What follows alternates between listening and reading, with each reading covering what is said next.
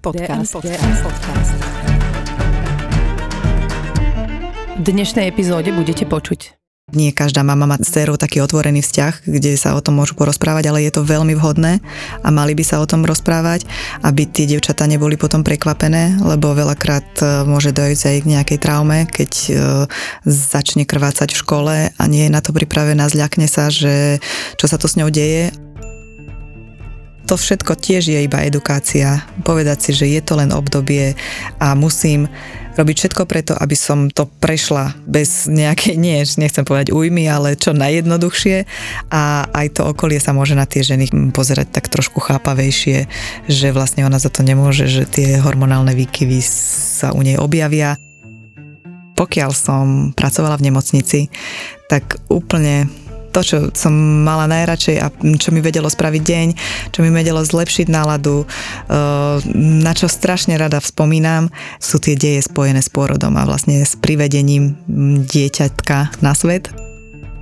Zanedbávať svoje zdravie je nezodpovedné voči sebe, voči svojej rodine, eh, voči svojim deťom, voči svojim rodičom. Ahojte, vítam vás pri počúvaní nášho ďalšieho DM podcastu. Dnes sa budeme rozprávať o rôznych ženských témach s ginekologičkou Petrou Strakovou, ktorú vítam v našom štúdiu. Peti, vítaj. Ahoj, dobrý deň. Peti, ty si lekárka s atestáciou v odbore ginekológia a pôrodníctvo. Čo ešte by si chcela o sebe povedať našim poslucháčom takto na úvod nášho podcastu?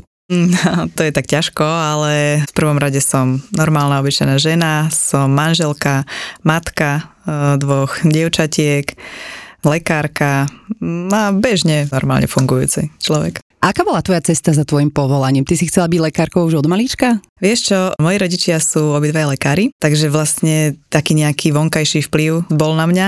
Nie, nie že vyvíjaný, ani, ani nátlak, to nebol určite, ale keď ako dieťa s tým žiješ a celý ten akože kolobeh zažívaš e, v svojom najbližšom okolí, tak možno ma to tak nejako nepriamo ovplyvnilo. A teda o inej vysokej škole som ani neuvažovala.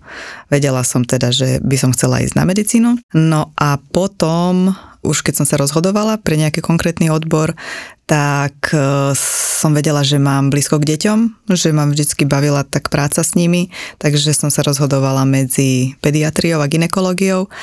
A keďže ginekológia v sebe zahrňa aj e, časť ako chirurgickej práce, alebo teda operácie a taktiež aj pôrody, tak e, potom som si vybrala nejako tento smer. Ty máš svoju súkromnú prax, v ktorej pôsobíš ako ginekologička. Chodívaš aj k pôrodom? Nechodievam už teraz, bohužiaľ. Bola to vlastne po škole, keď som začala pracovať na ginekologicko-pôrodnickom oddelení v Piešťanoch, tak e, tá moja práca obnašala aj operácie, aj pôrody.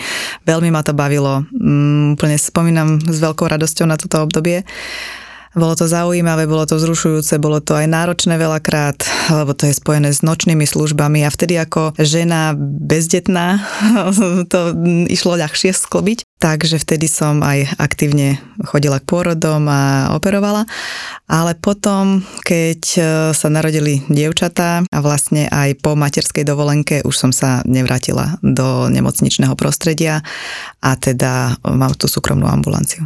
Keďže tieto letné mesiace sa v DM nesú v znamení ženského zdravia, poďme si dnes posvietiť na niekoľko ženských tém. Začneme tým, čo má väčšina určite v kalendári, a to je pravidelná preventívna prehliadka u ginekologa alebo ginekologičky, na ktorú máme nárok raz ročne. Prečo táto prehliadka nie je úplne že povinná, ale odporúčaná raz ročne? Je veľmi odporúčaná raz ročne a je to mm, z jasného alebo jednoduchého dôvodu a to, že mnohé ochorenia sú v počiatočných štádiách klinicky nemé a teda nebolia a ak začnú spôsobovať nejaké ťažkosti, tak už je veľakrát neskoro. Takže preto raz ročne Odporúča sa od veku 18 rokov života dievčaťa, pokiaľ teda nie je pohlavne žijúca, keď začne pohlavne žiť skôr, mala by navštíviť ginekologa skôr, alebo teda keby otehotnela skôr ako 18 rokoch. No a vlastne tá prevencia raz ročne plus od 23.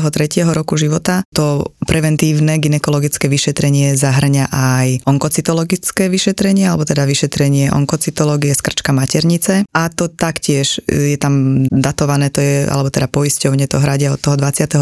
roku života, ale pokiaľ žena má sexuálneho partnera, je tam potenciálne riziko, že sa mohla stretnúť s HPV vírusom, čiže pokiaľ ginekológovi sa pri prevencii aj už žien mladších ako 23 rokov zdá nejaké suspektné miesto, nejaká ránka alebo ektropium alebo nejaké počínajúce zmeny na krčku maternice, tak sa samozrejme odoberá onkocytológia aj skôr ako 23 rokov. A odoberá sa onkocytológia od 23 do 64 a pokiaľ žena mala 3 roky po sebe negatívny onkocytologický nález, tak potom už stačí tú onkocytológiu opakovať v trojročnom intervale. A aké sú štatistiky? Koľko žien túto možnosť využíva alebo naopak nevyužíva? Môžem sa riadiť, alebo tým môžem povedať z vlastných skúseností, alebo ako teda sa správajú ženy v mojej ambulancii, tak percentuálne z vyhodnotenia poisťovňou nesplňajú moje pacientky kvóty, ktoré by mali a z počtu teda mojich kapitovaných pacientiek nechodia dostatočne často na prevencie, alebo teda nerobia si ich raz ročne. Ale z takého môjho vnímania Zjedna sa skôr o staršie ženy, ktoré ako keby trošku podceňujú to svoje zdravie, pretože mladé baby a ženy v reprodukčnom veku už aj či pod vplyvom edukácie, ktorá myslím si, že sa výrazne zlepšila v poslednej dobe, z každej strany počuť, čo je dôležité, čo by mala tá žena pre seba robiť, ako postupovať a tak. Takže sú edukovanejšie, ako to bolo v minulosti a teda dávajú si na to pozor alebo dbajú na to, aby chodili raz ročne na tie prevencie. Mm, je to možno aj tým, že mnohým ženám nie sú ginekologické prehliadky príjemné, niektorá tam ide s nejakým seba zaprením, niektorá tam preventívne, či už zo strachu alebo z nejakého odporu nejde vôbec? Určite áno, stáva sa to. Buď tomu môže predchádzať to, čo hovoríš, že teda nevie, čo očakávať počas tej ginekologickej prehliadky, lebo je to jedno z mála, alebo možno jediné, nejak navšteva lekára, e, kde sa prekračujú nejaké hranice intimity. Tá žena sa tam musí vyzliecť, môže sa rozhodnúť, či vyhľada ginekologa muža alebo ginekologičku ženu, čo je jej nejakým spôsobom priateľnejšie, pretože pri každej ginekologickej prehliadke musí tam dôjsť e, k tomu vyzlečeniu sa odhaleniu intimných partí, takže tento výber pohlavia lekára je na nej. No a Ďalej samozrejme, stretla som sa s tým, že veľa žien prestalo chodiť na ginekologické prehliadky kvôli negatívnemu zážitku z vyšetrenia. Buď ich to veľa mi bolelo, alebo proste ten lekár nebol, nesadli si s tou pacientkou a chcela by som vyzvať tie ženy, ktoré majú bohužiaľ v živote takýto zážitok, aby nezanevreli na tie prevencie, ale jednoduchou cestou zmeniť lekára. Možno aj ja ako žena k tým pacientkám sa snažím pristupovať tak, ako keď idem ja na prevenciu a ku mne niekto sa správa, takže e, týmto veľa zmenil aj môj vlastný pôrod situácie, alebo teda vnímanie, lebo mám taký pocit, že kým som nerodila, nemala som deti, tak ako mladá lekárka na oddelení, prišli tie pacientky, snažila som sa samozrejme empaticky a odborne vysoko, na vysokej úrovni sa k ním správať, ale až moje vlastné pôrody ma zmenili natoľko, že bolo to také pravé. Také, že proste som vedela, čo tie ženy prežívajú, ako nevedia, čo príde, alebo aké majú obavy a ten vplyv e, lekára v tej chvíli e, je u tej ženy veľmi, veľmi podstatný. Je tam niečo, čo k tejto preventívnej prehliadke by ženy mali vedieť, alebo by si im chcela povedať, o čom sa možno nehovorí, čo možno podceňujú? Vhodné, alebo teda ja si objednávam pacientky do svojej ambulancie na preventívnu prehliadku po skončení menštruácie, čiže v období, keď už nekrváca a pred ovuláciou. Nemala by prísť na preventívnu prehliadku, pokiaľ má nejaký ginekologický problém, pokiaľ má nejakú, nejaký diskomfort pošvový alebo nejaký patologický výtok alebo nejaké bolesti. Najprv by mala prísť za lekárom s týmto problémom, ktorý keď sa následne vyrieši, tak potom by mala absolvovať prevenciu ja sama som mama 14-ročnej cery a teraz mm. sa mi začínajú vynárať také otázky, že kedy ísť na tú prvú preventívnu prehliadku a ako vlastne naložiť celou touto veľmi citlivou záležitosťou pre dievčatá? Určite áno, ako som povedala, od tých 18 rokov, pokiaľ teda mm, nemá ešte pohľavný styk. A čo sa týka vzťahu mama-céra, tak už v období okolo tých 10, 11, 12 rokov by sa mohli matky, závisí taktiež na vzťahu medzi matkou a dcerou, ako veľmi je úprimný, ako veľmi si dôverujú, ako veľmi sa rozprávajú o takýchto, hovorieva sa aj tabuizovaných témach. Že teda tá otázka tej menštruácie nie je ako úplne bežná a pritom je to úplne normálny jav v živote každej ženy, ale nie každá mama má s dcerou taký otvorený vzťah, kde sa o tom môžu porozprávať, ale je to veľmi vhodné a mali by sa o tom rozprávať, aby tie devčatá neboli potom prekvapené, lebo veľakrát e, môže dojsť aj k nejakej traume, keď e, začne krvácať v škole a nie je na to pripravená, zľakne sa, že čo sa to s ňou deje a keď vôbec nemá nejako prebadané túto sféru, alebo o tom ešte nikdy od nikoho nepočula. I keď samozrejme doba je taká, že e, tie devčatá samozrejme aj sami už e, veľakrát sa stretnú a potom je zase dôležité tak nejako zjednotiť tie informácie a uviesť tie informácie na pravú mieru a to tiež si myslím, že tá úloha tej matky by mala byť tá, ktorá všetky tie informácie, ktoré na devčatá číhajú zvonka, tak aby ich vedela tak nejako upratať a tomu devčatku tak vysvetliť, aby z toho nemala žiadne nepríjemné mm, obavy alebo niečo negatívne. Čiže na tú prvú preventívnu prehliadku ešte netreba ísť s prvou menštruáciou, stačí počkať e, do toho 18. roku s výnimkou tých špecifických e, situácií. Pokiaľ, pokiaľ je všetko fyziologické, pokiaľ teda e, prvá menštruácia príde, není spájaná s nejakými mm, bočnými, nejakými patologickými prejavy, není tam nejaká extrémna bolestivosť, ktorá by to dievča vyradzovala z školského procesu, pokiaľ e, to krvácanie nie je nejakým spôsobom neobvyklé. Netreba sa báť, keď e, od prvej menštruácie nie je každý mesiac tá menštruácia pravidelná. Trvá rok až dva, kým sa ten cyklus upraví. Takže taktiež nemusia m, mm, väčšinou mami e, sa obávať toho, že dievča odmenštruovalo a potom jeden, dva mesiace nedostalo menštruáciu vôbec, že niečo sa deje.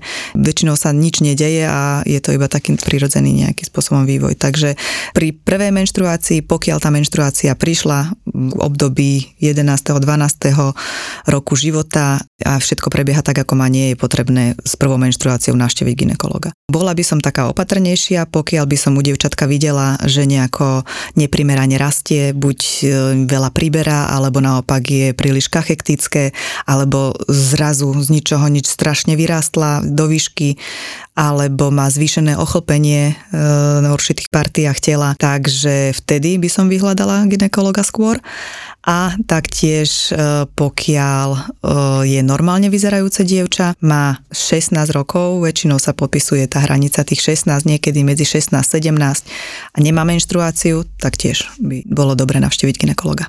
A ako takúto mladú ženu pripraviť na to prvé ginekologické vyšetrenie? Čo mám s ňou ja ako mama nejak tak prebrať a ako ju na to pripraviť, aby sa nebála? Keďže sa rozprávame o takýchto mladých dievčatkách, tak e, predpokladáme, že nemali ešte pohlavný styk. Čiže to vyšetrenie u ginekologa u panny prebieha tak, že aspoň teda u mňa. Príde mama s dcerou, vždy sa ich opýtam, že či chce to dievčatko, aby tá mama bola prítomná, alebo teda tá mama na tom nejako výrazne trvá, keď je uh, dievčatko uh, tak smelé a nebojí sa, tak môžem sa s ňou porozprávať aj sama, ale v tom naozaj, keď 18-ročná alebo 17-16-ročná baba už e, dokáže to zvládnuť tento rozhovor aj sama, bez mamy, ale keď mama na tom trvá, tak samozrejme není o tom žiadny problém. No a príde, najprv sa porozprávame, vždycky sa s ňou preberiem, že teda či už dostala menštruáciu, alebo teda kedy, kedy začala teda jej prvá menštruácia, aký má priebeh, či je pravidelná. Vždycky sa porozprávame, či by mi ona chcela sa na niečo opýtať, alebo má nejaké ťažkosti. A potom, keď už prejdeme e, k samotnému vyšetreniu, tak u žien, ktoré ešte nemali pohlavný styk, sa nevyšetruje ginekologickými zrkadlami, pretože je tam zachovaná panenská blana. Takže takéto dievčatá by sa mali vyšetrovať cez konečník, per rectum. Čo je kameň úrazu, prečo aj niektoré ženy, ktoré o tom vedia, že takémuto niečomu dojde, tak neprídu na vyšetrenie, alebo majú z toho samozrejme diskomfort. No to vyšetrenie nie je samozrejme príjemné, ale nie je bolestivé a myslím si, že keď je dôkladne edukované predtým a je na to pripravené to dievča, že takémuto niečomu dôjde, vždycky sa o tom dopredu porozprávame, ja ju hovorím, že čo teraz sa bude diať a dá sa to zvládnuť úplne bez problémov. Určite by nemalo dievča odchádzať s nejakou traumou po takomto vyšetrení cez konečník. No a pozriem sa na vonok, či všetky tie sekundárne pohlavné znaky sa vyvíjajú tak, ako sa majú a v takomto prípade dievča tam nerobíme sono transvaginálne, ale brušnou sondou cez brucho. Toto všetko prebehne počas toho rozhovoru vlastne pred vyšetrením, ale mám ešte ja ako mama urobiť niečo ešte predtým, napríklad rozprávať sa o tom vyšetrení cez konečník, ktorý si spomínala, alebo to mám nechať ako mama na tú lekárku. Pokiaľ si natrafila na lekárku, ktorá sa o tom, alebo lekára, ktorý e, citlivo o tom sám informuje to dievča, že také, takémuto niečomu dôjde, tak netreba. Pretože ja to zvládnem sama a vieme za seba povedať, že to odkomunikujem citlivo. Ale stáva sa niekedy, keď to dievča príde a zrazu sa mu to proste stane a nemalo by sa a ona na to nie je pripravené. Tak v takýchto prípadoch e, by som radšej asi ako mama povedala to tomu dievčatku ja. Čo najčastejšie trápi tieto dievčatá, keď e, za tebou prídu? Najčastejšie majú problémy s bolestiami, teda aspoň v ambulancii bolestiami počas menštruačného cyklu, či už sú to nejak neprimerané silné ovulačné bolesti, alebo nejaké špinenie alebo spotting v čase ovulácie, alebo veľmi silné krvácanie, ktoré ich obmedzuje, dajme tomu, pri vykonávaní nejakej športovej aktivity. E, stretávam sa s dievčatami plavkyňami, ktoré aktívne trénujú a menštruácia ich blokuje v tom procese, čiže tam musíme hľadať nejaký, nejaký spôsob, ako im to čo najviac uh, uľahčiť. No a potom v tom veku ani tak nejaké pošvové infekcie nie sú skôr, skôr by sa dalo povedať, že ojedinele, takže asi len ten menštruačný cyklus. Niektoré nechcú krvácať tak silno alebo nechcú krvácať vôbec. Je to variabilné. Ja teraz tak odľahčím, ja si pamätám, keď ja som bola v puberte, tak ja som často chodila ako ginekologovi si dávať predpisovať akne kolor. Toto už je minulosť, alebo ešte stále to trvá. Akne kolor? Ako na pár? Áno, áno, na výrážky. Na výrážky, no s týmto ja nepredpisujem e, lieky na pleť, takže s týmto som sa aj svojej ambulancii nestretla. Prídu mladé dievčatá, ktoré majú veľmi problematickú pleť a vtedy e, ich ja posielam e, k dermatovenerológovi, ktorý nech zhodnotí pôvod toho kožného ochorenia. A pokiaľ sa teda vylúčia nejaké iné vplyvy a je to naozaj dôsledok iba hormonálnej nerovnováhy a hormonálnych vplyvov, tak e, vo veľa prípadoch tá antikoncepcia na to veľmi účinne pôsobí. A v tej chvíli sa teda antikoncepcia nevyužíva kvôli svojmu antikoncepčnému účinku, ale z terapeutického hľadiska.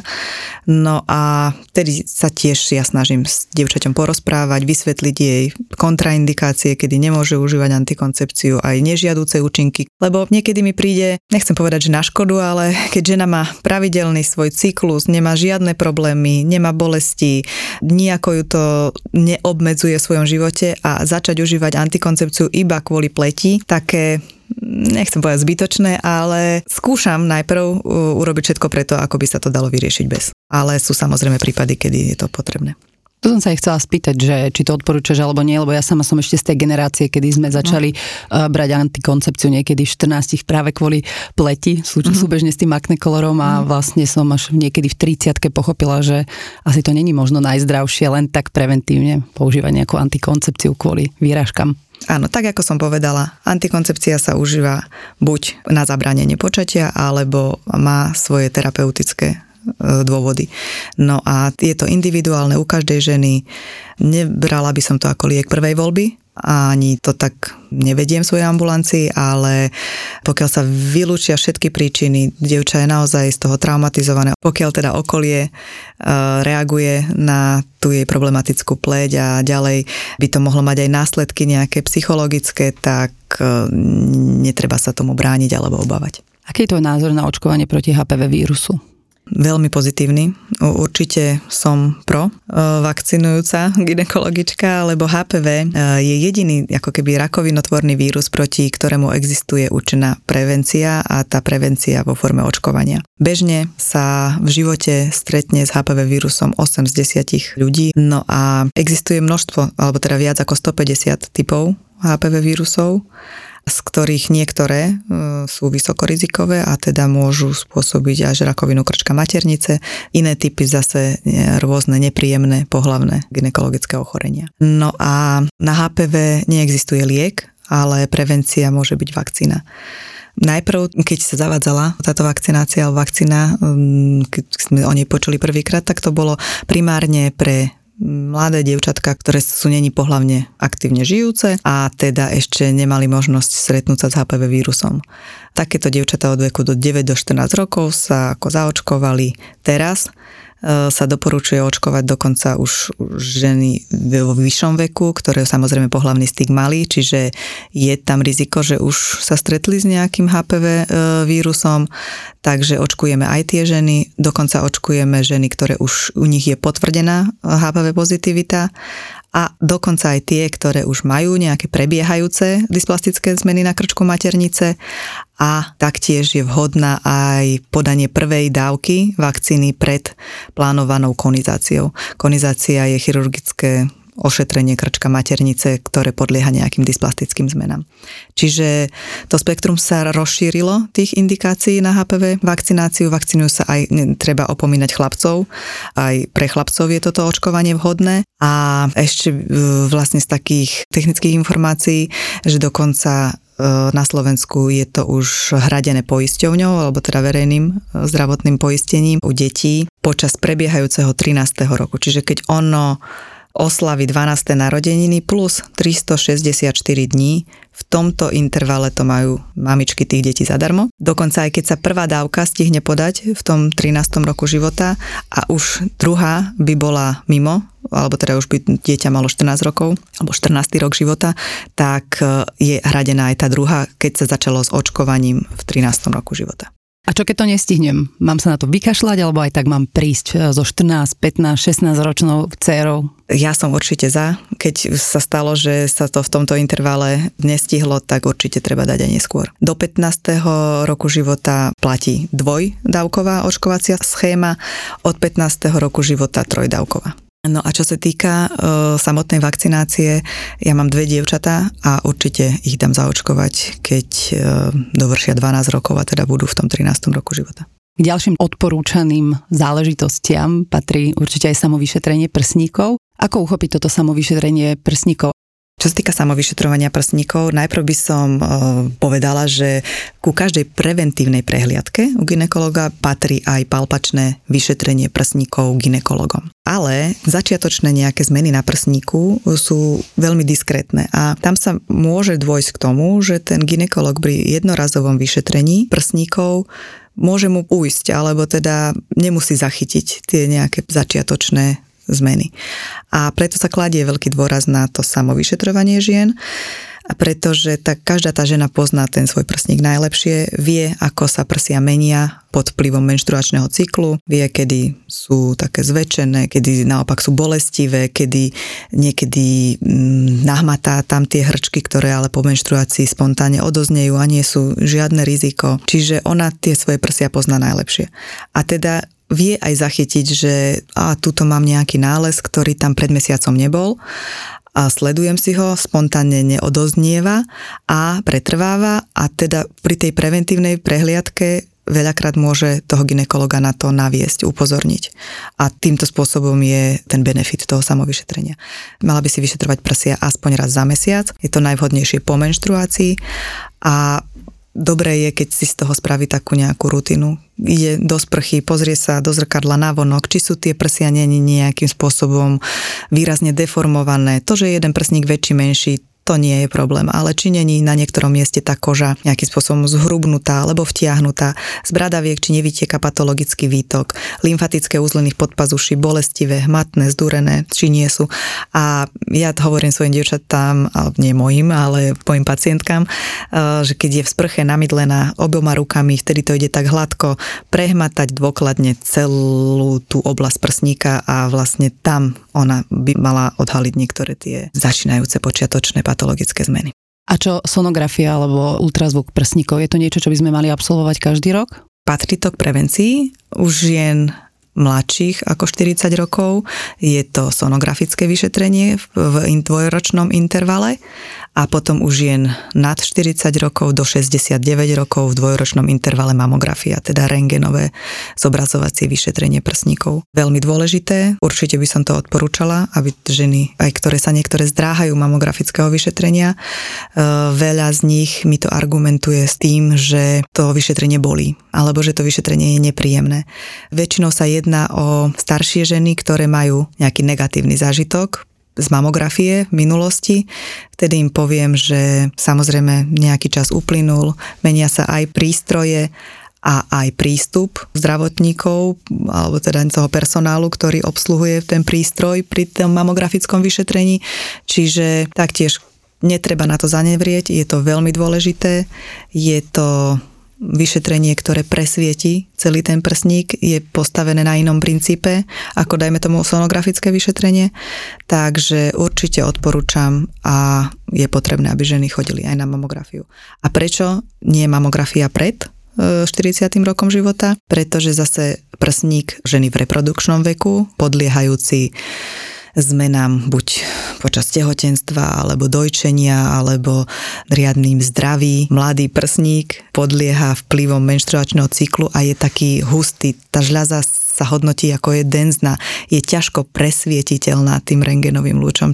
Prejdeme teraz k menštruácii. My už sme ju tu niekoľkokrát spomínali, ale ešte pred ňou žena prechádza predmenštruačným syndrómom, pričom tá jeho intenzita je e, veľmi individuálna Poznáme tie zmeny nálad, plačlivosť, naliaté, bolestivé prsníky. Ako sa s tým všetkým popasovať? No, v prvom rade by som chcela povedať, že menštruácia je normálna súčasť života každej ženy. Nie je úplne celkom pravda, že každá žena si prechádza pred menštruačným syndromom, pretože stále je väčšie percento žien, ktoré nemajú žiadne ťažkosti. Ani nevedia, že tá menštruácia má prísť, pokiaľ by nemali nejaký kalendár, ktorý im ukáže, že a pozor, dneska by mohla už ako tá sa menštruácia dostaviť, tak Nijako, nijak to nevnímajú. Sú potom ženy, istá skupina, ktorá áno, mávajú tieto impulzy svojho tela, že takémuto niečomu sa schyluje. To, prečo niektoré ženy to vnímajú citlivo a niektoré vôbec, sa nevie. Môžeme rozmýšľať, že čo sa tým môže stať. Najviac sa nám tak ukazuje, že to je zapričinené hormonálnou nerovnováhou. O nejakom predmenštruačnom syndróme môžeme hovoriť, keď je to súbor zmien, ktoré sa cyklicky pravidelne opakujú pred každou menštruáciou. Môžu trvať rôzne dlho. Väčšinou sa jedná o obdobie po ovulácii do začiatku krvácania menštruačného. Niekedy prechádzajú tieto ťažkosti aj do prvého, druhého dňa menštruácie. Dajú sa tlmiť podľa príčin potlačaním teda príznakov, pokiaľ to je bolestivosť, pokiaľ to je nejaké nafúkovanie, pokiaľ sú to zmeny nálad, tak e, sa dajú ovplyvňovať jednotlivé tieto príznaky, ale aby sa teda skvalitnil život týchto dievčat alebo žien, ale úplne sa vyblokovať nedajú. Niektorá žena, keď má naozaj tak silný predmenštruačný syndrom, a nechce užívať nejaké lieky na tlmenie bolesti alebo mm, je nepoužiteľná e, v tom čase pred tou menštruáciou a potom následne aj celková menštruácia jej výrazne negatívne ovplyvňuje život, tak u takýchto žien veľakrát nemajú inú možnosť ako buď vyblokovať teda ovuláciu a znormalizovať hladiny hormónov užívaním antikoncepcie. Tie lieky, to je niečo, na čo som sa aj chcela spýtať, lebo niekto berie tie lieky automaticky, že proste len to príde, už si ich dáva. Niekto sa im naopak bráni, bude držať, držať, len aby si tie lieky nemusel dať. Aký je tvoj názor na túto problematiku? Ako nájsť tú zdravú mieru, že kedy áno a kedy ešte nie? V súčasnosti mám pocit, že žijeme v takej dobe, kedy sa dáva do pobredia ten zdravý životný štýl a mnohé ženy a celkovo aj ľudia nechcú užívať nejaké lieky. Nechcú sa dopovať nejakými liekmi, lebo má nežiaduce účinky, nechcú zaťažovať svoj organizmus. V takýchto prípadoch ale, keď sa vyskytujú nejaké reálne ťažkosti, tak e, je treba si uvedomiť, že lieky boli vymyslené na to, aby ľuďom pomáhali. Vždycky je potrebné zvážiť riziko užívania a prínos, ktorý vlastne po ich užití sa dostaví Čo sa týka menštruačnej bolesti, to je jedna tiež e, zložitá téma, pretože je treba rozlišovať, alebo teda poznáme dva typy bolesti. Hovorí sa tomu odborne dysmenorea, bolestivá menštruácia a tie bolesti je dôležité rozlišovať, že či bolesti sprevádzajú ženu pri každom menštruačnom krvácaní od svojej prvej menštruácie a teda je iba citlivejšia na všetky tie vplyvy, alebo mala bezproblémovú menštruáciu a zrazu sa tie bolesti nejakým spôsobom objavili. Taktiež v ľudskom tele existuje množstvo príčin, z ktorých, e, keď žena má od začiatku svojho menštruovania bolestivé menštruácie, tak e, tých príčin môže byť niekoľko a najčastejšie sa jedná o vlastne maternicovú aktivitu, za ktorou stoja prostaglantíny, to sú látky, ktoré zvyšujú kontrakcie svaloviny maternice, aby tá maternica ľahšie vylúčila odumretú sliznicu a teda formu menštruačnej krvi. Ďalej môže za to aj vazopresín, to je hormón, ktorý ovplyvňuje cievy a môže vyvolať bolesť pre nedokrvenie tkaniva vo vnútri maternice. Čiže toto môžu byť, alebo väčšinou sú dôvody toho, prečo tá žena od svojho začiatku, kedy menštruuje, vníma menštruáciu bolestivo. Sú ženy, v ktorých tele sa dejú rovnaké pocity a vôbec si to nevšimnú. Takže toto je tá primárna bolesť, ktorá sprevádza tú každú ženu od začiatku. Ale pokiaľ teda, ako som hovorila, jedná sa o druhý typ ako sekundárnu dysmenoreu, tak vtedy treba pátrať o nejakom probléme, ktorý sa tam vyskytuje. Buď to môže byť nejaké ochorenie, netreba zabúdať, alebo treba vylúčiť ochorenie, ktoré sa nazýva endometrióza Endometrióza je vlastne stav, kedy bunky, ktoré primárne sa nachádzajú vnútri v maternici, sliznica, maternice, endometrium, sa rozšíri na okolité orgány maternice. Či sú to vajcovody, alebo vaječníky, alebo peritoneum, alebo časť konečníka, alebo rekta a tie centra alebo tie časti, kde sa nachádza to endometrium mimo maternice, tak počas menštruácie sa stávajú aktívnymi a ako keby obrazne krvácajú a to spôsobuje tú bolesť. Je to veľká škála príznakov, ktorými tá žena trpí a pokiaľ diagnostikujeme takéto ochorenie, tá žena dajme tomu má hnačky počas menštruácie, že tedy vieme, že je to postihnutý aj ten nejaký tráviaci trakt alebo veľké bolesti pri pohlavnom styku. Čiže pokiaľ sa diagnostikuje také ochorenie, tak treba zase primárne liečiť to, alebo nejaká iná cista na vaječníku a nie dávať lieky proti bolesti a tlmiť ako keby tie príznaky, keď sa má prioritne vyriešiť ten problém. Menštruácia, ženský mesačný cyklus má niekoľko fáz. Čo je dôležité vedieť o tej ktorej fáze? tento cyklický cyklus u ženy. To je jedna veľmi zložitá téma. Ja si pamätám, že na atestácii alebo pri skúškach na škole to je proste tak obsiahlý súbor rôznych dejov, ktoré navzájom so spolu súvisia, ktoré jeden druhý podporuje, keď je chyba na nejakej úrovni, ako, no proste naozaj je to veľmi, veľmi ťažký proces, ale tak jednoducho, keď by som to chcela popísať, je treba rozdeliť ten cyklus na menstruačný a ovariálny cyklus, alebo teda na zmeny, ktoré sa dejú na maternici, a zmeny, ktoré sa dejú na vaječníku. Rozlišuje ich presne ten orgán, ktorý je cieľovou štruktúrou tých hormonálnych výkyvov. Pri tom menštruačnom syndróme eh, sa zmeny dejú na sliznici maternice a končia menštruačným krvácaním. Každý z týchto cyklov popisuje dve fázy. Pri tom menštruačnom je to fáza prvá, kedy rastie sliznica a fáza druhá, kedy pokiaľ dôjde k oplodneniu vajíčka, tak sa tá sliznica premieňa na sliznicu vplyvom hormónov gestagénov, ktoré vlastne, aby bola dostatočná na to, aby vedela prijať to oplodnené vajíčko. Pri tom ovariálnom cykle, tak e, tam e, ten cieľový orgán je vaječník a v prvej fáze sa popisuje rast toho vajíčka a v druhej fáze uvoľnenie, kedy folikul praská a uvoľňuje sa to vajíčko.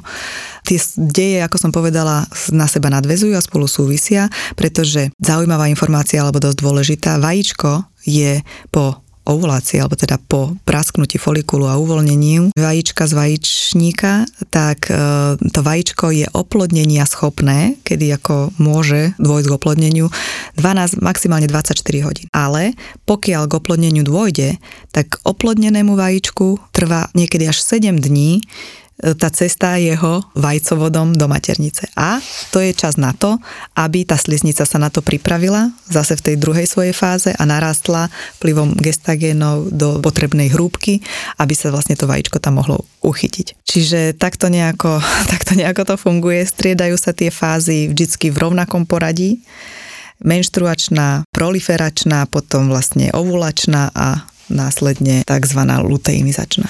Dnes je populárny koncept eh, tzv. cyklickej ženy, ktorý tieto fázy popisuje ako dynamickú, expresívnu, kreatívnu a reflexnú. Ako vnímaš ty tento koncept? Musím sa úprimne priznať, nečítala som tú knihu, ale počula som už o nej. Určite je to vhodné prečítanie tej knihy pre ženy, ktoré mávajú pocit, že menštruácia ich obťažuje.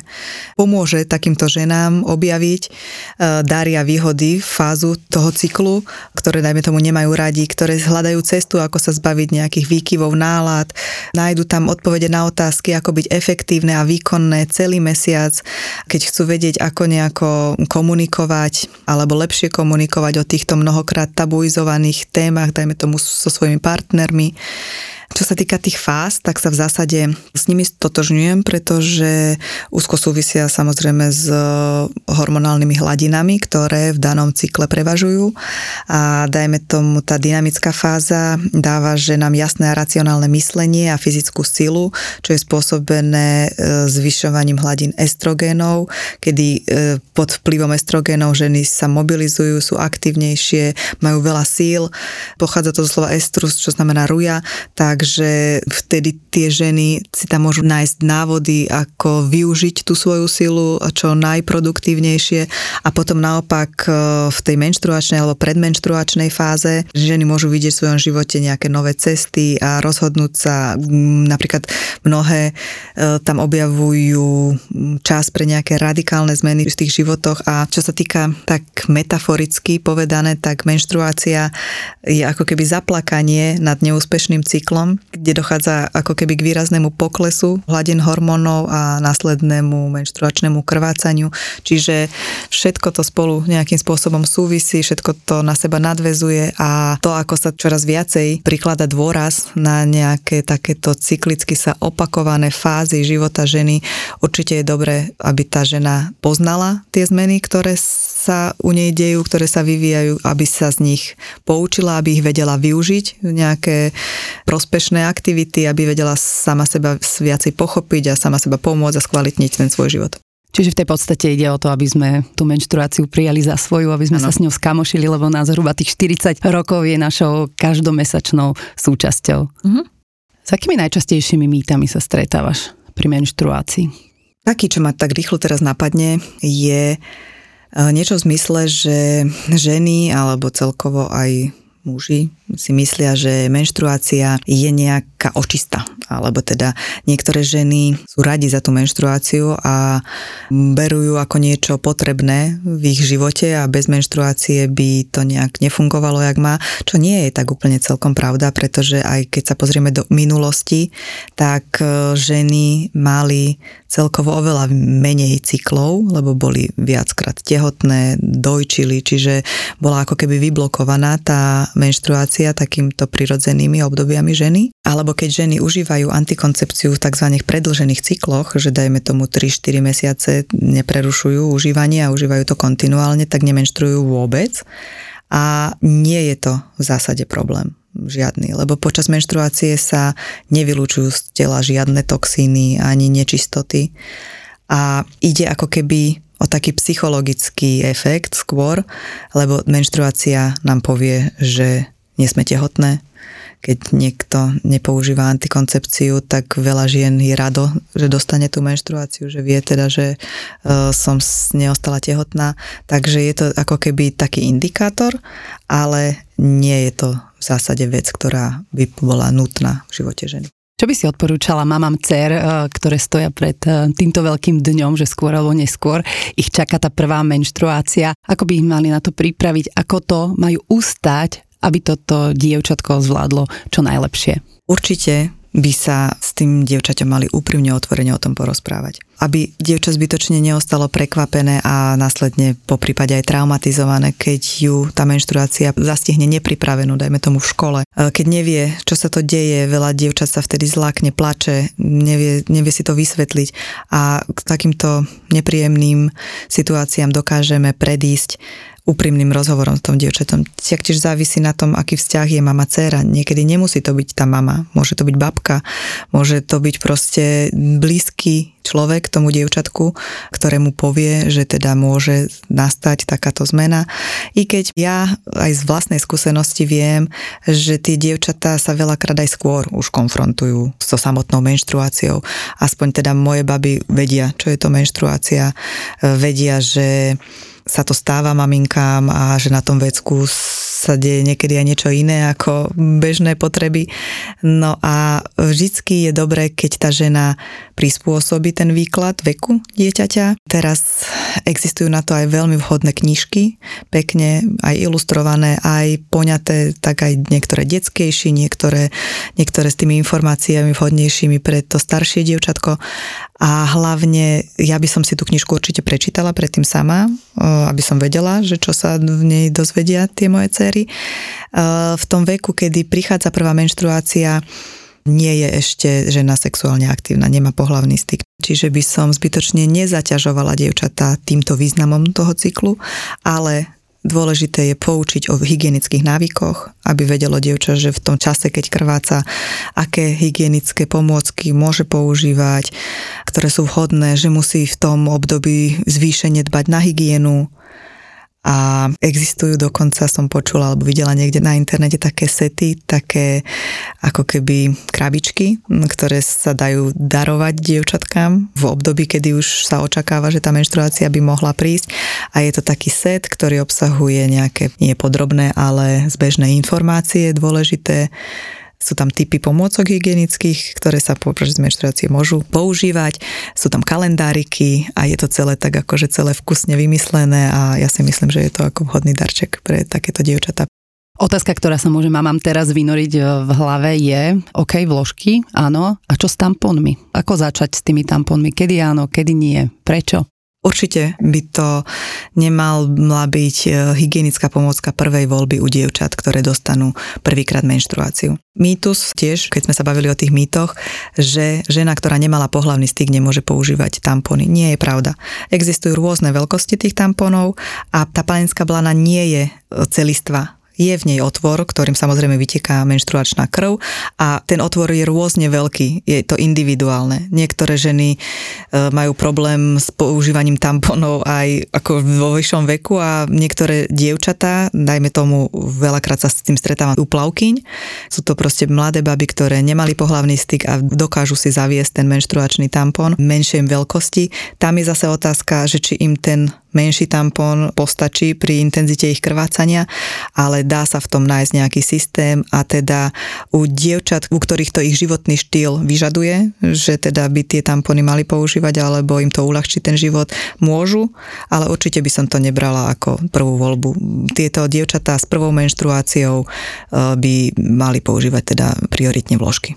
Ono je to možno zaujímavé preto, že teraz sa blíži leto a ako naložiť e, s tým letom, s dovolenkami, s morom, s bazénmi a vôbec s kúpaním ako takým. Tak, ako som povedala, u dievčat, u ktorých to ich fyzický stav dovoluje, tak e, v vybraných situáciách, ako je to kúpanie, tak tam tie tampony používať môžu, ale nie každej to je príjemné, nie každá si to dokáže zaviesť a teda takýmto dievčatkám neostáva nič iné, iba počas menštruácie sa nekúpať, bohužiaľ. Po menštruácii jeden z ďalších milníkov v živote žien, menopauza, ktorá nám skôr či neskôr zaklope na dvere. Na čo treba poukázať v súvislosti s menopauzou? Mnohí si umilia s klimaktériom, čiže poďme si to najprv vysvetliť. Takže na začiatok by sme si mali ozrejmiť, že menopauza nie je obdobie. Menopauza je termín, ktorý označuje posledné krvácanie v živote ženy. Dá sa hodnotiť až spätne, to znamená, že keď žena mala poslednú menštruáciu a rok potom nekrvácala vôbec, tak sa dá spätne povedať, že tá žena je, jej menopauza v 50 rokoch, dajme tomu. Každé jedno krvácanie po tom intervale ročnom, ktoré sa objaví, treba dôkladne zdiagnostikovať a treba sa na neho pozerať ako na suspektný nejaký ginekologický problém, s ktorým by mala žena vyhľadať ginekologa. To je veľmi dôležité, takto si to nejako ujasniť. Symptómy, ktoré sprevádzajú obdobie pred menopauzou a po menopauze sa nazývajú pre- alebo postmenopauzálne nejaké prejavy. Jedným slovom sa dajú popísať ako klimakterium. Klimakterium je to obdobie pred a po menopauze. Klimakterium bežné, normálne ľahko riešiteľné, ženy si s tým veľakrát vedia poradiť aj samé a pokiaľ sa tie prejavy, či už pred alebo po menopauze, vyvinúť do nejakých naozaj vážnejších ťažkostí, tak sa popisuje ako klimakterický syndrom, ktorý pokiaľ to dovoluje zdravie ženy, že nie sú na to nejaké kontraindikácie a tá žena není nejako riziková, tak u žien, ktoré majú rozvinutý alebo rozvinuté ťažké prejavy klimakterického syndrómu, takýmto ženám je vhodné ponúknuť hormonálne substitučnú terapiu. Veľa žien sa bráni užívaniu hormonálnej substitučnej terapie. Dokonca ešte z, z obavy z jej užívania sú väčšie ako obavy z užívania antikoncepcie, ale u žien, ktoré majú naozaj reálne, silné prejavy, tak e, je táto hormonálna substitučná terapia im dokáže pomôcť a teda vyriešiť tieto ťažkosti. Čo všetko by sme mali o menopauze a klimaktériu vedieť a kedy sa tomu máme začať, eh, tak povediac, informačne venovať, aby nás to potom nezaskočilo, keď, eh, keď to príde? Tak takisto, jak aj pred prvou menštruáciou, tak je dobré nazhromažďovať si tie informácie aj v, v období okolo, dajme tomu, 50-55 rokov. Sú ženy, ktoré stratia menštruáciu aj pred 50. rokom života. Sú ženy, ktoré majú aj nad 55 rokov a menštruujú normálne pravidelne, takže je to individuálne. E, väčšinou sa to popisuje toto obdobie ešte, by som chcela povedať, ako strata plodnosti ženy, pretože tam reálne dochádza k strate plodnosti. Tá žena už, keď nemá menštruáciu, nemá ovuláciu, nemôže tehotneť. I keď není to primárny problém, ktorý tie ženy trápi, pretože ženy 50-55 ročné už majú väčšinou v tom veku vyriešenú otázku reprodukcie. Čiže ich ovplyvňujú negatívne ovplyvňujú ovplyvňujú skôr tie dôsledky, ktoré plynú z toho, že nemenštruujú, ktoré plynú z toho, že postupne sa narúšajú hormonálne hladiny, ktoré spôsobujú nepravidelnosti v cykle ich. To je to primárne, čo ich trápi, pretože ženy, ktoré boli zvyknuté pravidelne, mesačne, raz mesačne krvácať, tak samozrejme im to hovorilo o tom, že nie sú tehotné, alebo majú menštruáciu. Mali hladiny hormónov ustálené, nedochádzalo k poklesu týchto hormónov a s poklesom hormónov e, dochádza k iným javom na ostatné, buď sekundárne pohlavné orgány, čiže nemali žiadne tieto ťažkosti plynúce z poklesov hormónov. A treba tiež povedať, že mnohé ženy si aj takisto, jak aj menštruácia, aj dajme tomu neboli a nemajú žiadne problémy počas menštruačného cyklu, nemajú predmenštruačný syndrom, tak aj mnohé ženy si aj týmto klimaktériom alebo obdobím prechodu prejdú úplne bez ťažkosti. Akurát si spomenula to, na čo som sa chcela aj spýtať. Ja osobne mám skúsenosť, že keď niekto rozpráva o klimaktérie, tak hovorí o návaloch tepla, nespavosti a zvýšenom potení. Tieto symptómy, ty si spomínala, že nie každá žena ich musí mať. A keď ich niekto má, tak dajú sa nejako zmierniť, alebo je to len nejaká fáza, ktorú v podstate potrebujeme ňou nejak tak preplávať a ono to nejak odoznie. Vždycky si treba povedať, čo stojí za tým, že tá žena tieto ťažkosti začne mať. Väčšinou za tým stojí strata hormonálnej aktivity, strata hormónov. Nikdy aj pod vplyvom e, rôznych doplnkov výživy, byliniek, čajov, nejakých produktov voľne predajných, dokáže sa to zmierniť, veľa z nich má placebo efekt, ale pokiaľ my nenahradíme, nedoplníme tie chybajúce hormóny, tak k vymiznutiu alebo vyriešeniu problému nikdy nedôjde. Existujú látky alebo produkty, napríklad soja, ktorá obsahuje e, veľké množstvo fitoestrogénov, rastlinných hormónov. Takýto typ produktov by som teda, pokiaľ žena nechce užívať syntetické hormóny, tak uh, užívať proste produkty, ktoré obsahujú fitoestrogény. A tam je tiež zase ten mechanizmus uh, toho účinku rovnaký, že na doplnenie toho, čo v tom organizme chýba. Vieme teda nejako zmierňovať tieto prejavy, keď prídu? Veľa žien e, popisuje, že vlastne čo ich najviac obťažuje v tomto období. Sú to návaly tepla, chvíľu jej je strašne teplo, potom zase ju premkne tako zimnica. Ďalej také fakt veľmi, veľmi intenzívne nočné potenie, No a ako, keď sa to nedieje nejakým, nejak veľmi frekventovane, stane sa to raz za čas, tak tá žena už upravením tej svojej životosprávy alebo svojich nejakých rituálov de, každodenných vie zmierniť alebo teda prispôsobiť svoj život nejakým týmto vplyvom. Dajme tomu, keď ide do práce, zoberie si viacej druhov oblečenia, aby z toho nebola potom zbytočne nervózna, lebo je z toho v strese a nepomôže tomu celkovému procesu, ale iba ho zvýrazní. Dajme tomu v noci mať pripravené uh, nejakú teplú perinu, keď ju premkne zima, zase potom nejakú iba deku, keď má ten nával. E, vždycky je dobre, keď má, dajme tomu, pri posteli pyžamo, aby nemusela vstávať, aby sa nemusela celá ako naozaj zobudiť, čiže nejakým spôsobom si to uľahčovať a zjednodušovať, voliť materiály priedušnejšie a zobrať si viacej druhov oblečenia, aby keď zase je zima, aby sa mohla obliecť, čiže striedať ten šatník počas toho dňa a prispôsobovať to nejako e, tým zmenám. Ďalej taktiež aj to okolie veľakrát reaguje na tie ženy, že sú podráždenejšie. A to všetko tiež je iba edukácia. Povedať si, že je to len obdobie a musím robiť všetko preto, aby som to prešla bez nejakej, nie, nechcem povedať újmy, ale čo najjednoduchšie a aj to okolie sa môže na tie ženy pozerať tak trošku chápavejšie, že vlastne ona za to nemôže, že tie hormonálne výkyvy sa u nej objavia a spríjemňovať jej ten život tak, aby to čo najľahšie odoznelo, najrychlejšie a bezbolesne. Tu, už si dala aj tie typy pre partnerov žien, ako pomôcť ženám preplávať týmto obdobím, či už je to menštruácia, menopauza alebo klimakterium čo najľahšie.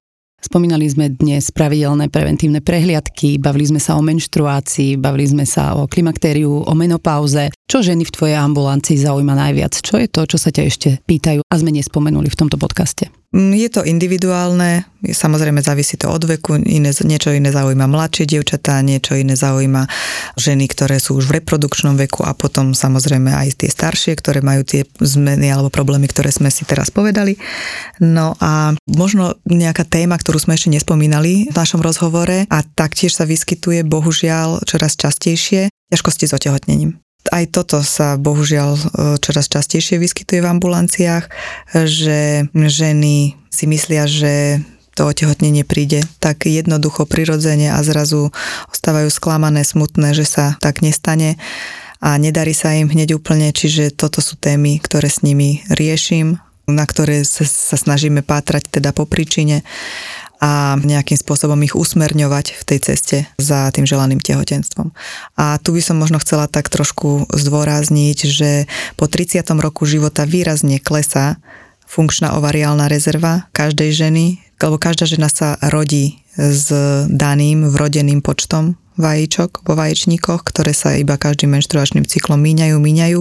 Po 30 dochádza k rapidnému poklesu. Čiže ja rozumiem tomu, že dnešné ženy sú vyťažené, veľakrát im tá sociálna situácia nedovoluje plánovať rodinu v mladšom veku, nemajú buď vhodného partnera, alebo sú pracovne vyťažené, že tam nie je miesto ešte na založenie rodiny, ale takéto ženy by nemali zabúdať aj na to, že keď budú odkladať to tehotenstvo, tak môže, nemusí samozrejme, ale môže nastať aj takýto problém. Čo máš na svojej práci najradšej? Hmm, na mojej práci, pokiaľ som pracovala v nemocnici, tak úplne to, čo som mala najradšej a čo mi vedelo spraviť deň, čo mi vedelo zlepšiť náladu, eh, na čo strašne rada vspomínam, sú tie deje spojené s pôrodom a vlastne s privedením dieťatka na svet alebo pomoci porodiť eh, tej žene to dieťa. Takže to sú proste aj teraz vidíte, že som sa ako eh, usmiala, lebo keď si mm, spomeniem na to obdobie, tak to bolo naozaj nezabudnutelné, krásne a, a robila som to vždycky úplne najradšej. No a teraz teraz tejto svojej ambulantnej praxi mám rada rozhovory s tými ženami. Veľakrát ma prekvapí, ako dokážu byť úprimné, a ako dokážu sa ma pýtať na také otázky, ktoré vedia a, potom následne, keď im odpoviem, tak uh, vidím v nich, že som ako keby naplnila tie ich očakávania a veľa, veľa z nich sa mi podarilo im pomôcť a celkovo kontakt so ženami a mám taký pocit, že im pomáham nejakým spôsobom prekonávať e, ginekologické ťažkosti, ktoré život normálne prináša. Plánuješ sa ešte vrátiť k tomu pôrodníctvu niekedy?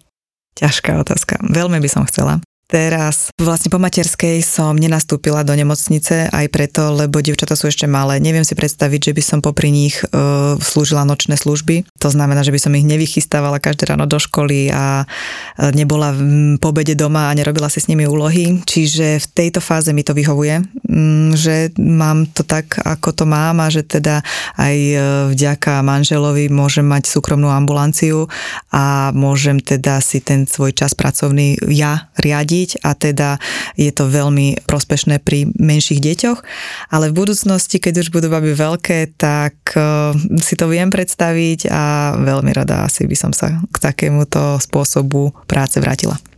Dla žiarivých očí určite áno. Žijeme len raz, práve tu a teraz. Tak. Čo je to, čo ťa v živote baví a zdrojuje v tej tu a teraz každodennosti? Určite jedným z tých mojich najväčším motorom hnacím sú moje deti. Baví ma tráviť čas s nimi a čo sa týka, musím sa nad tým až tak zamyslieť, dokonca ste ma prekvapili touto otázkou.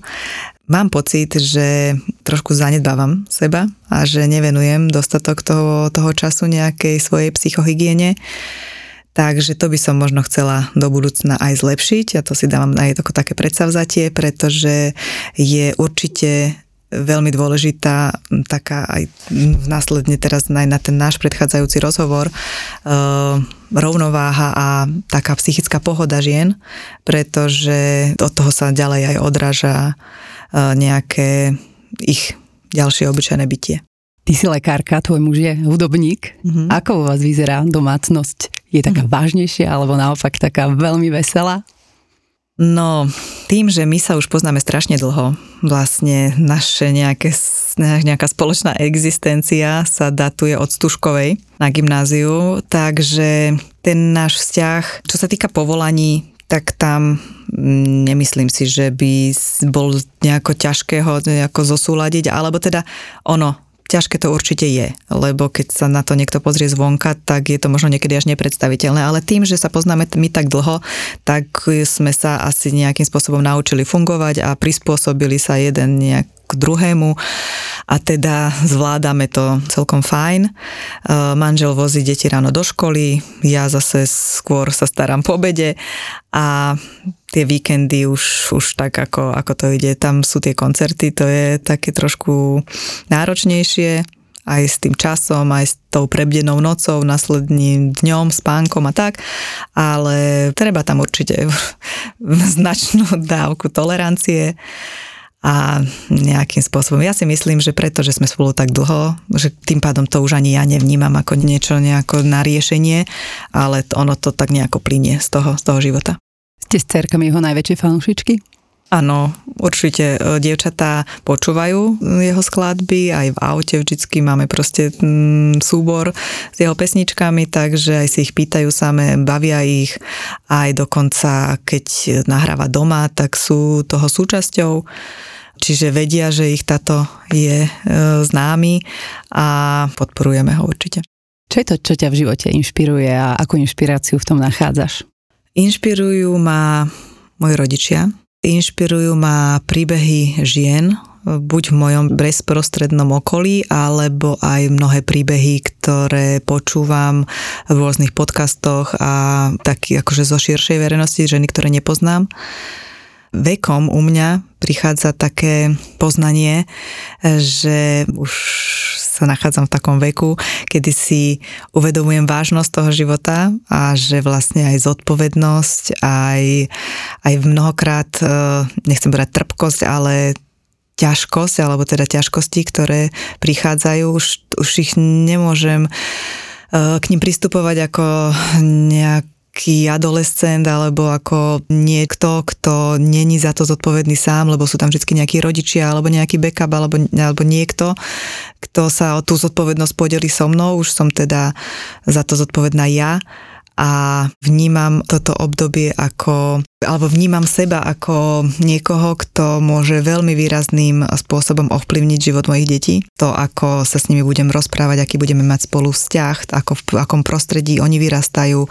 Plivom e, okolia si začínam čoraz viac uvedomovať, aká dôležitá je prítomnosť rodičov v živote tých detí a aké dôležité je ako sa my k ním správame z toho potom, akí oni budú ľudia, akí budú mať následne oni nejaké svoje problémy. A ešte v neposlednom rade inšpirujú ma páry, alebo teda rodiny, ktoré v dnešnej dobe e, dokážu po dlhých rokoch e, spolu pekne vychádzať, kedy si seba navzájom vážia a sú takým zdravým, takým, takým dobrým príkladom aj následne do života ich detí.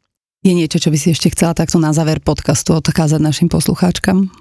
Áno, určite. Chcela by som im zdieľiť, alebo teda povedať, že preventívna prehliadka nielen v ginekológii, ale všeobecne by mala byť jednou zo základných súčastí života každého rozumného človeka.